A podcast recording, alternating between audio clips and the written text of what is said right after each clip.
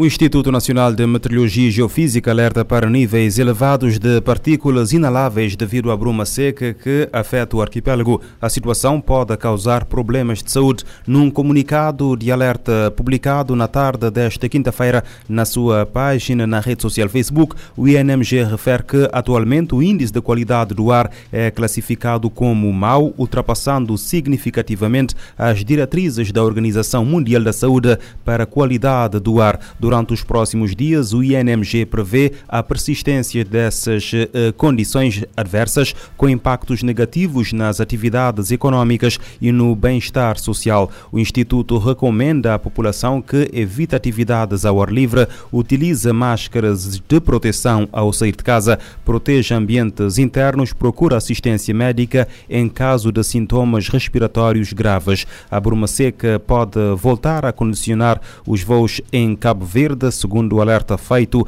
esta quinta-feira pela Cabo Verde Airlines e pela Cabo Verde Airports.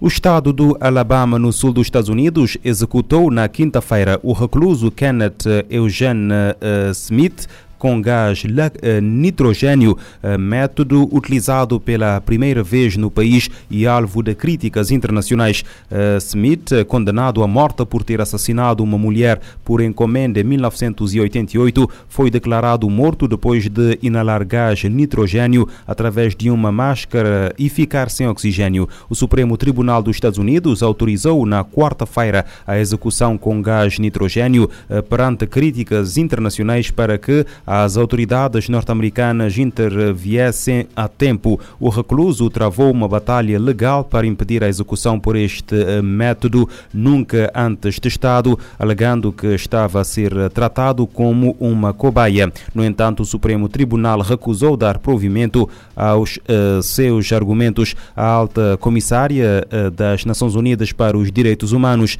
uh, Ravina Chama Dazani, afirmou estar seriamente preocupada com a utilização utilização deste novo método e apelou ao Estado do Alabama para suspender a execução e abster-se de uh, efetuar mais execuções deste uh, tipo.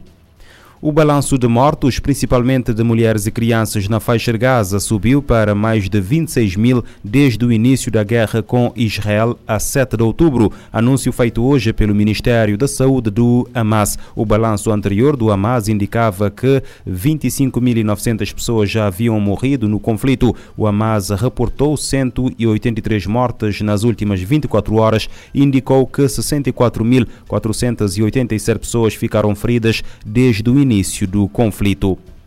O Sudão passa pela maior crise de deslocamento infantil do mundo. Crianças sofrem com desnutrição, falta de acesso à água, vacinação e perda do direito à educação. O Fundo das Nações Unidas para a Infância permanece no país desde o início da guerra em abril. A agência da ONU apoia famílias e procura soluções para a continuidade do ensino. Milhões de crianças sudanesas estão em perigo devido à catástrofe humanitária de proporções épicas que tem devastado o país desde o início da guerra em abril do ano passado. A representante do Fundo das Nações Unidas para a Infância no país, Unicef, disse que as crianças sudanesas estão vivendo um pesadelo e alertou para o risco de que esse sofrimento se transforme numa crise esquecida e num desastre geracional que ameaça o futuro de toda a população infantil. Falando de Porto Sudão, Mandip O'Brien concedeu uma entrevista para a ONU News destacando o enorme sofrimento vivido pelas crianças sudanesas e os esforços feitos pelo Unicef e parceiros para responder a essa crise.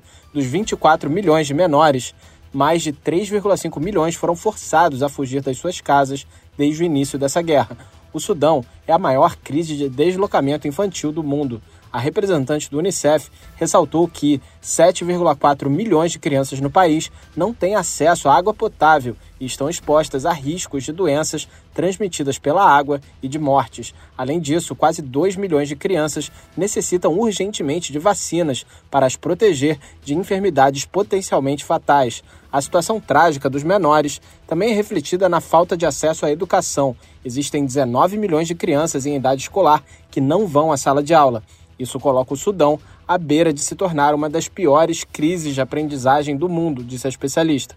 Para ela, as crianças não são as causas destas guerras e conflitos, mas acabam por suportar o fardo mais pesado da violência. Mandip O'Brien afirmou que o Sudão precisa de mais atenção do mundo, da comunidade internacional e dos meios de comunicação social para que a história sobre a catástrofe humanitária que as crianças, as mulheres e as famílias enfrentam seja contada. Da ONU News em Nova York, Felipe de Carvalho. Milhões de crianças sudanesas estão em perigo devido à catástrofe humanitária de proporções épicas que tem devastado o país desde o início da guerra em abril do ano eh, passado. O Haiti enfrenta uma espiral crescente de violência devido a um aumento sem precedentes de raptos, estupros e outros crimes cometidos por uh, grupos armados. A situação afeta cada vez mais os meios de subsistência das pessoas e prejudica as atividades humanitárias. Palavras da representante especial do secretário-geral da ONU para o Haiti, Maria Isabel Salvador, ao explicar a gravidade da situação no país para os membros do Conselho de Segurança da ONU nesta nesta quinta-feira. I cannot overstress the severity of the situation in Haiti, where multiple protracted crises have reached a critical point. Segundo ela, o país caribenho passa por um momento em que as múltiplas crises prolongadas atingiram um ponto crítico. No ano passado, o Escritório Integrado das Nações Unidas no Haiti, BINU, documentou mais de 8,4 mil vítimas diretas da violência de gangues, incluindo pessoas mortas, feridas e sequestradas. O total corresponde a um aumento de 122% em comparação com 2022. A representante enfatizou que cerca de 83% dos assassinatos e ferimentos ocorreram na capital do país, Porto Príncipe. Maria Isabel explicou que as gangues realizam ataques em grande escala para controlar zonas importantes e continuam recorrendo sistematicamente à violência sexual nas suas áreas de controle, colocando em risco mulheres e meninas. Além disso, a violência, o deslocamento e a perda de meios de subsistência deixaram milhares de crianças vulneráveis ao recrutamento das gangues.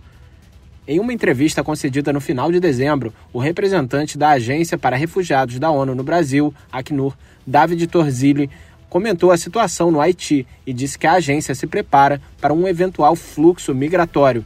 Eh, os haitianos não conseguem, eh, pela situação no Haiti, não conseguem a deixar Haiti. Eh, a situação de violência e de, de controle do território das gangues, eh, nossa interpretação faz que eh, a população não consiga se deslocar.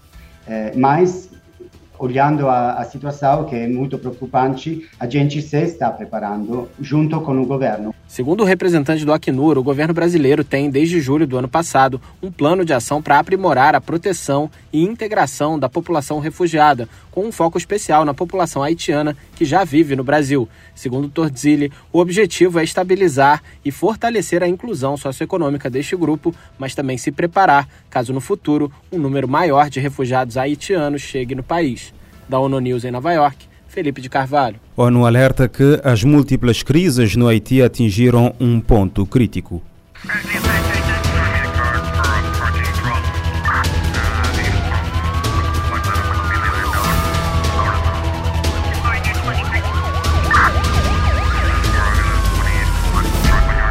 Pode ouvir e subscrever este programa em radiomorabeza.cv, no Spotify, Apple Podcasts, Amazon Music, Deezer e em todas as principais plataformas de podcast.